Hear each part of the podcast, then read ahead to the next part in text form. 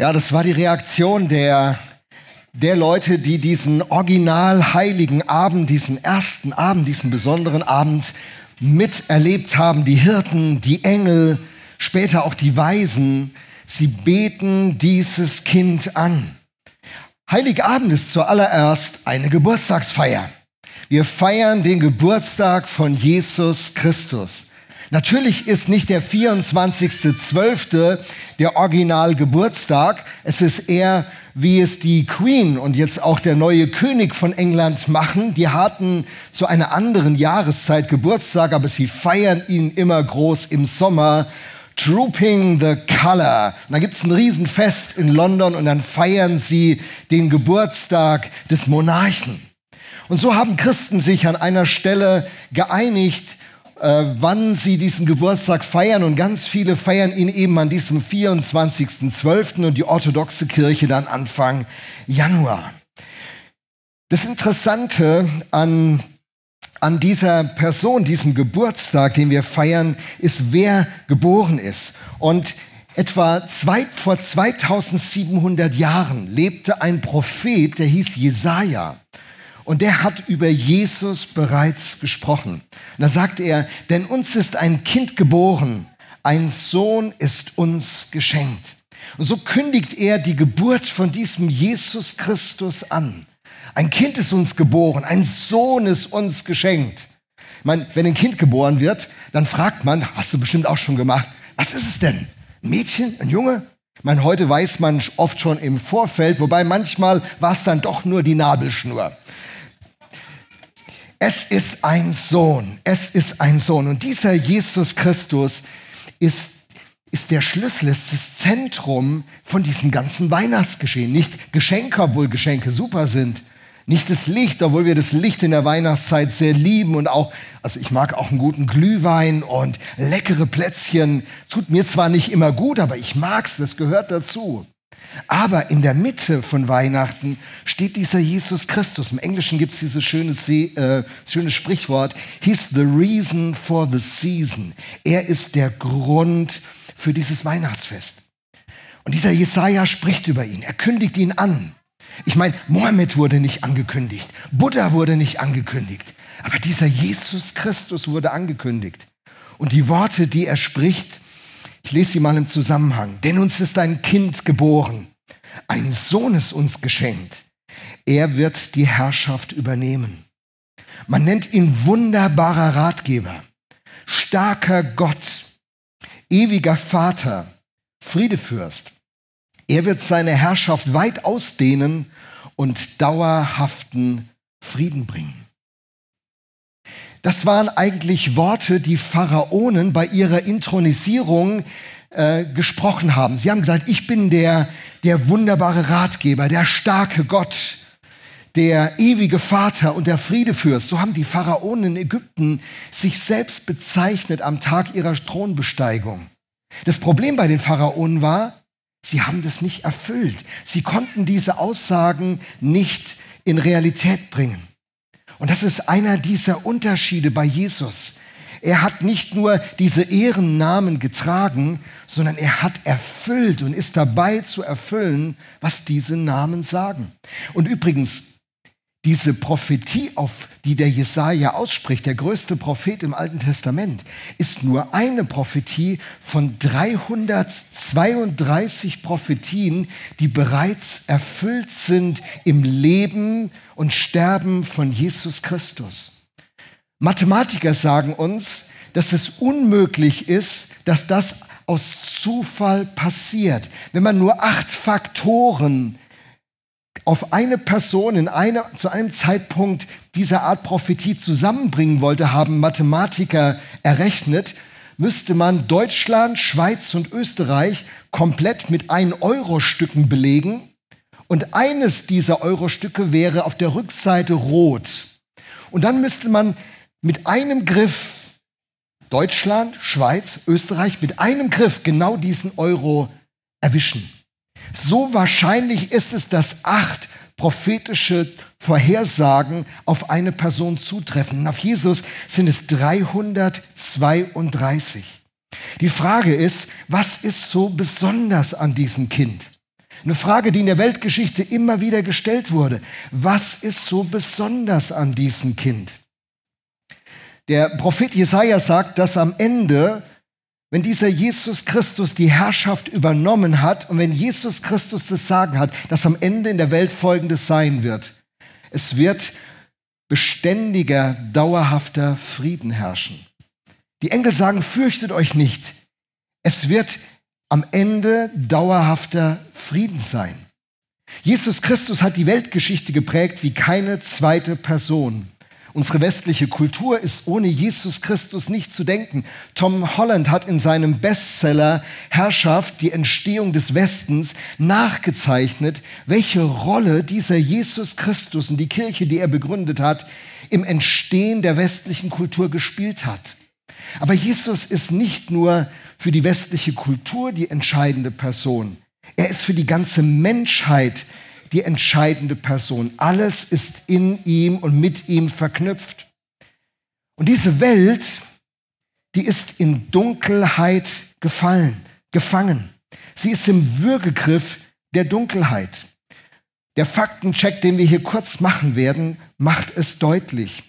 Der Prophet Jesaja und Propheten waren Typen, die haben ziemlich deutlich geredet. Die waren nicht sehr, sehr diplomatisch. Die haben die Dinge direkt auf den Punkt gebracht. Und der Jesaja sagt, das Volk, das in der Finsternis lebt, sieht ein großes Licht. Hell strahlt es über denen, die ohne Hoffnung sind. Er sagt, diese Welt ist in Finsternis und ohne Hoffnung. Er spricht diese Worte zu einem Zeitpunkt aus, wo Israel seine besten Tage hinter sich hatte. Das Land hatte sich geteilt in ein Nordreich und das Reich Judäa und es war zerbrochen. Die besten Tage waren vorbei, als Jesaja diese Worte spricht. Die Assyrer waren die Weltmacht und die Assyrer waren brutal. Sie haben, sie haben Territorien überfallen. Sie haben Gewalt geübt, sie haben Kriege angezettelt, sie wollten sich einfach ausbreiten und haben sich genommen, was sie wollten. Die Israeliten erlebten diese Zeit als eine dunkle Zeit. Und das sagt der, der Prophet Jesaja. Da wird ein Kind geboren werden. Und dieses Kind wird alles ändern. Als dieses Kind dann 700 Jahre später geboren wird, sind nicht mehr die Assyrer am Drücker, sondern die Römer. Die Römer sind die Weltbeherrscher. Und jeder, der die Geschichte der Römer kennt, weiß, auch diese Geschichte ist von Brutalität und Rücksichtslosigkeit geprägt. Die Römer sind auf Kriegszug und haben sich ausgebreitet und haben Gewalt eingesetzt, wieder Dunkelheit. Und auch in unserer Zeit müssen wir sagen, ist Dunkelheit. Krisen und Kriege erschüttern unsere Welt.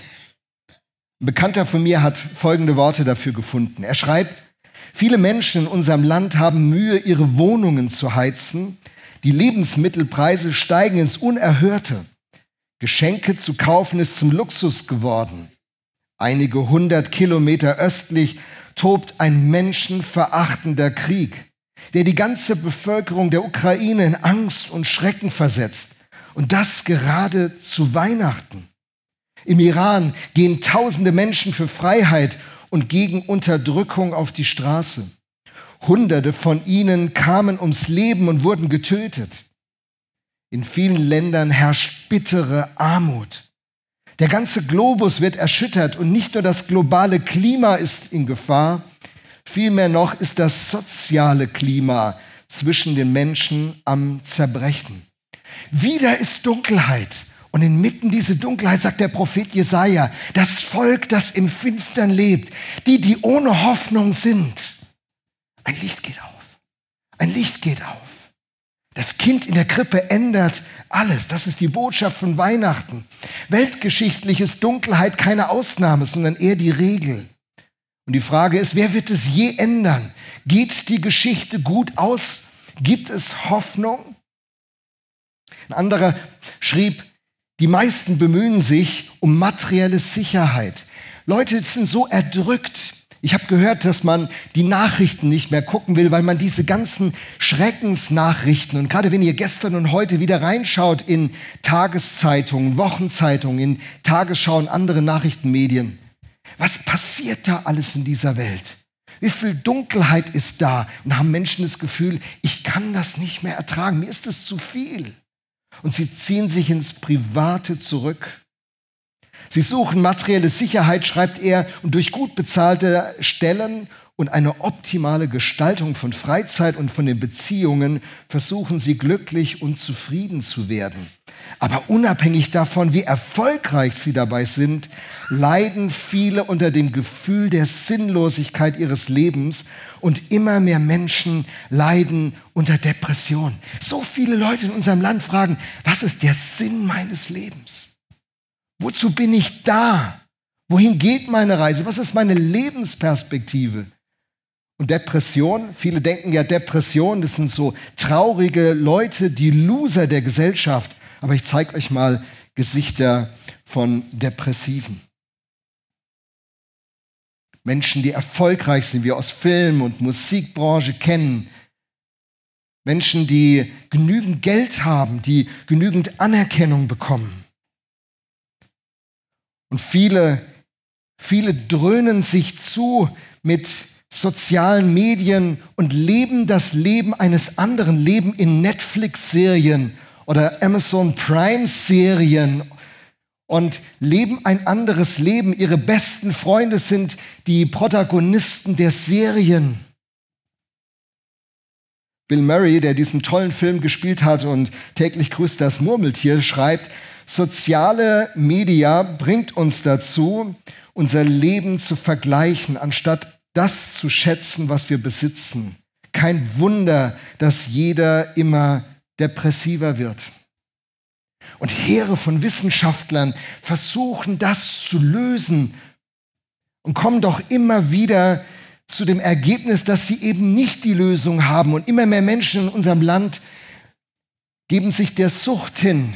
Tabletten, Alkohol, Drogen, und darüber breitet sich Depression aus. Und die Frage ist, wo ist unsere Hoffnung? Einige von uns, und ganz sicher sitzen auch welche hier in unserer Mitte, die erhoffen sich jetzt mal ein ruhiges Weihnachten, wie eine kleine Auszeit, eine Verschnaufpause von dieser Ratlosigkeit und Überforderung und Resignation. Und die Frage ist, kann denn niemand diesen Wahnsinn stoppen? Woher Woher kommt die Hilfe und die Hoffnung, die wir brauchen, damit diese Dunkelheit um uns, aber auch die Dunkelheit in uns aufhört? Aufhört. Dieser Selbstzweifel, diese, diese Frage, was bin ich wert? Werde ich gesehen? Werde ich geachtet?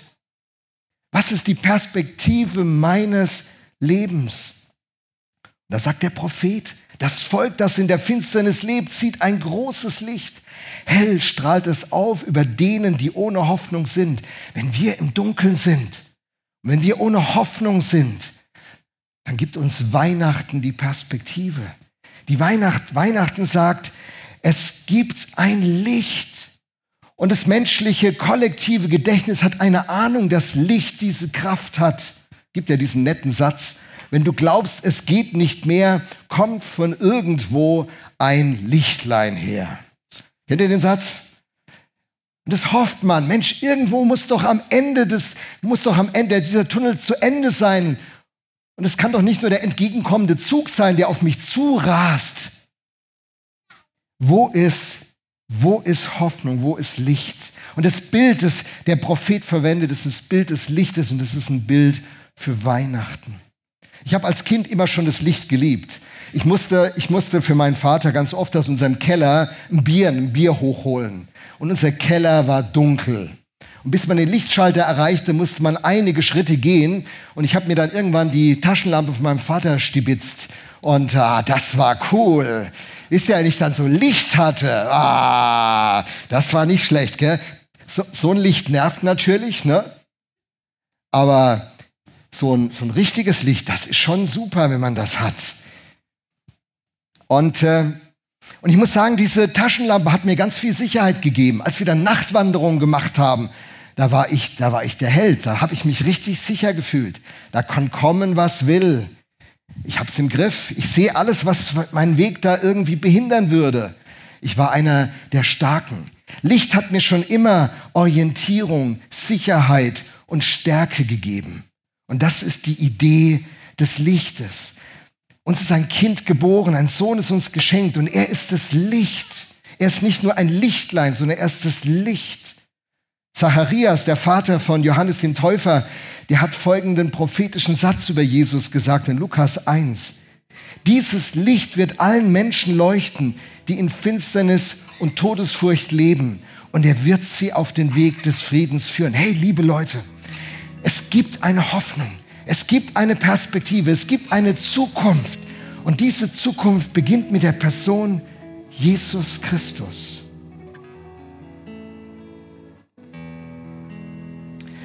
Wenn das Licht kommt, dann passieren drei Dinge. Licht weckt uns auf, Licht deckt die Dinge unseres Lebens auf und Licht zeigt uns den Weg. Als ich ein Teenie war, wollte ich nicht morgens vor 11 Uhr aufstehen. Meine Eltern waren völlig genervt, dass sie, dass sie mich nicht aus dem Bett bekamen. Und meine Mutter hatte eine Methode gefunden. Sie kam hoch in mein Zimmer, das war im ersten Stock, und dann hat sie den Rollladen hochgezogen und in der Winterzeit hat sie alles Licht noch angemacht. Und ich so, ah! Wenn das Licht einen das erste Mal trifft, man lange in der Dunkelheit war, dann ist das Licht blendend und tut weh und irritiert. Und so geht es vielen Menschen mit dem christlichen Glauben. Wenn sie das erste Mal dem Licht von Gott begegnen, denken sie, was soll das? Dieses Licht weckt uns auf. Du beginnst über Dinge nachzudenken, über die hast du noch nie nachgedacht. Du hast dein Leben so gleichgültig gelebt. Du warst in deinen Serien drin, du warst in deiner Karriere drin, du hast dein Haus gebaut, du hast deine Urlaube geplant. Aber der du hattest keinen wirklichen Fokus im Leben. Was ist dein Traum, wenn du Rentner bist? Mit dem Wohnmobil ans Nordkap. Wow, dafür willst du dein Leben geben? Das ist eine tolle Reise. Ist gut, wenn du die machst. Aber das kann doch nicht das Ziel deines Lebens sein. Und so wirst du aufgeweckt, wenn du mit dem christlichen Glauben in Verbindung kommst. Und dann wird aufgedeckt, was in deinem Leben los ist. So viele Menschen, die ich als Pastor getroffen habe, die sagen mir, ich bin ein guter Mensch. Ich bin ein guter Mensch. Ich mache ich mach eigentlich keine Fehler. Ich bin eigentlich richtig toll. Meine Familie kann glücklich sein, dass sie mich hat. Und dann kommt Weihnachten. Und dann kommen andere Situationen und dieses Licht Gottes deckt auf. Du erkennst, wie es in deinem Herzen wirklich ist. Neid, Eifersucht, Unsicherheit, Selbstmitleid, Versagensängste, Minderwertigkeit, Streit. Es ist nicht nur um uns dunkel, es ist in uns dunkel. Wo ist unsere Hoffnung? Und dieses Licht zeigt auch auf, es ist der Leuchtturm.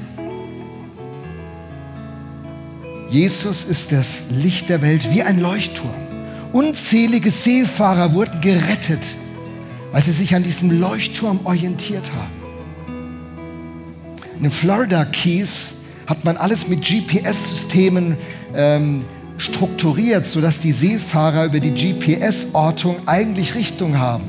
Aber sie haben festgestellt, dass bei schwieriger Wetterlage das GPS nicht zuverlässig funktioniert. Und sie haben wieder Leuchttürme aufgestellt. Wenn die See tobt und der Himmel verhangen ist und es ist kalt und stürmisch, wo bekommt der Seefahrer Orientierung her? Vom Leuchtturm. Wenn er sich an diesem Leuchtturm orientiert, kommt er in den sicheren Hafen. Und das ist das Bild des Glaubens. Deswegen ist Jesus Christus in diese Welt gekommen. Er ist als Leuchtturm gekommen. In, deinem Welt ist Sturm, in deiner Welt ist gerade Sturm. Die Wellen schlagen gegen die Planken. Der Himmel ist verhangen. Es ist dunkel geworden. Und du fragst, wo ist Hoffnung? Orientier dich an diesen Leuchtturm. Weihnachten macht uns Mut. Weihnachten sagt, Gott selber kommt in der Person Jesus Christus in unsere Welt. Und das ganze Unheil und das Dunkle, das wir nicht in den Griff bekommen und das uns im Griff hat, wird dieser Jesus Christus beenden. Er wird der Friedefürst sein, der dauerhaften Frieden schafft. Wenn du dich beginnst, an diesem Jesus zu orientieren, an diesem Kind in der Krippe, begegnest du dem Licht der Welt. Das Volk das in der Finsternis lebt, sieht ein großes Licht.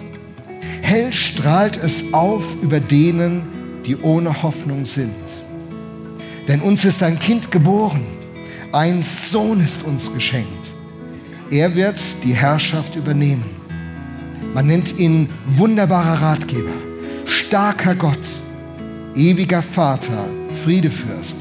Er wird seine Herrschaft weit ausdehnen und dauerhaften Frieden bringen. Jesus ist als Kind an Weihnachten gekommen, damit dauerhafter Friede in deinem und meinem Leben entsteht.